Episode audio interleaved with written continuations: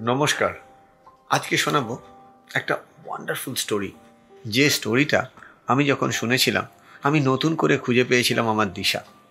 আমি জানি, অনেকেই আজকে এই গল্পটা শোনার আগে মনে মনে ভাবছেন, আজকে কি শিখব বা আজকে কি শুনব মৃণাল চক্রবর্তীর কাছ থেকে। বহু পুরনো একটা কথা, যেটা সত্যি পুরনো নয়, সবসময় নতুন। যে বোঝে, সে খোঁজে, যে খোঁজে, সে পায়। এটেরই আধারে গল্পটা।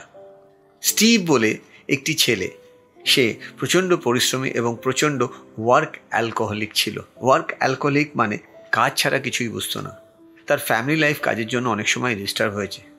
সে সত্যি আলট্রা রিচ ছিল এবং তখনকার দিনে অলরেডি ইংল্যান্ডে প্রায় দেখা যাচ্ছে বিভিন্ন ফ্যামিলিতে ডিভোর্স ফাইল হচ্ছে।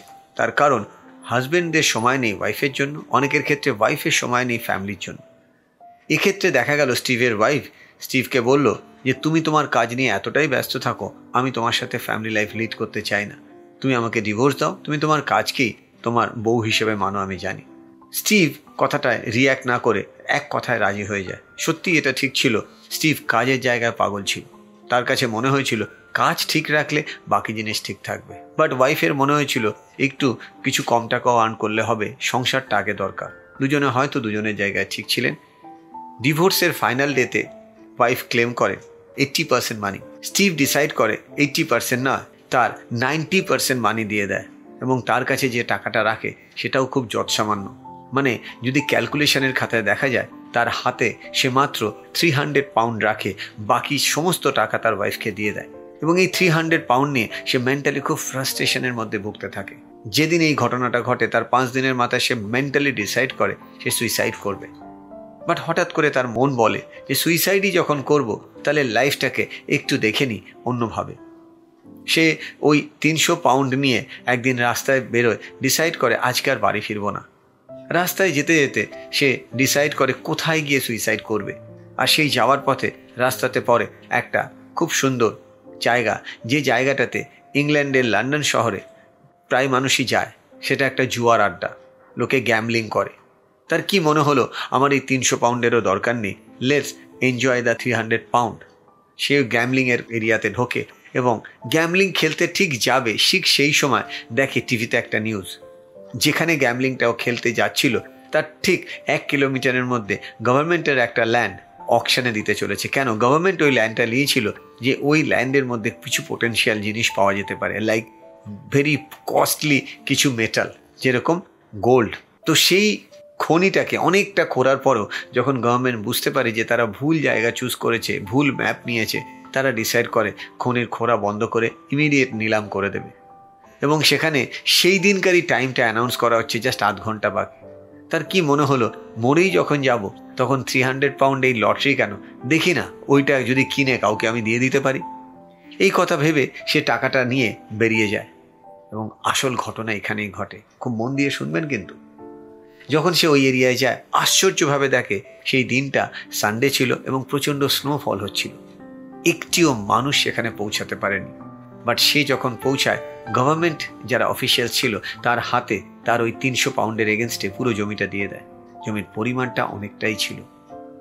জমিটা নিয়ে সে কি করবে ভাবছে, আর ঠিক সেই মোমেন্টে দেখে সেই জমিতে যে তিন চারজন লোক কাজ করছিলেন, তারা এসে বললেন যে Mister Steve now you are the owner of this land let us know what we will do আপনি জানান আমাদের কি করা উচিত।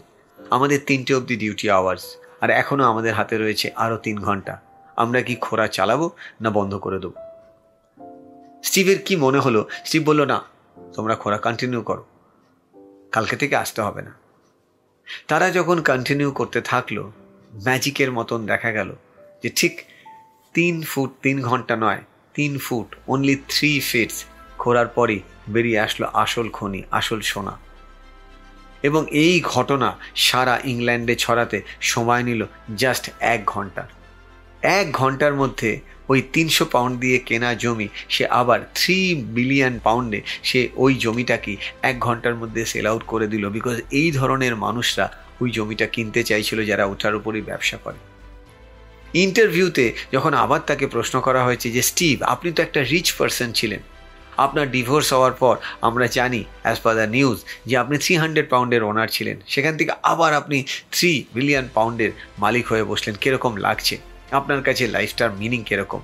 স্টিভ এক কথায় একটাই উত্তর দিল, আমার কাছে মনে হয়েছে বার্থ অ্যান্ড ডেথের মধ্যে একটাই difference that is three feet what you mean by that তখন তিনি এই ঘটনাটা বলে বললেন, আমি দশ মিনিট আগেও জানতাম না যে আমার জীবনে এরকম একটা ট্রান্সফরমেশন ঘটছে।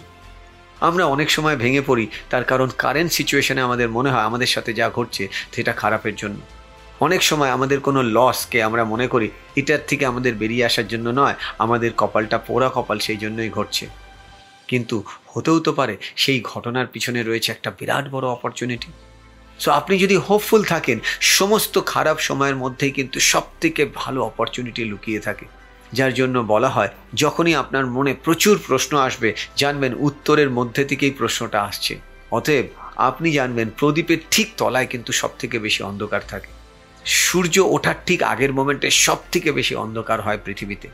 আপনার সফলতায় যখন একদম কাছে চলে যান, তখন চারিদিকে আপনার এগেনস্টে চলে যায়। রেনেসা শিল্প বিপ্লব তখনই হয়েছিল যখন চারিদিকে অরাজকতা শুরু হয়েছিল, অন্ধকারাচ্ছন্ন যোগ শুরু হয়েছিল। আপনি বিপদে থাকুন, অভাবে থাকুন প্রবলেমে থাকুন।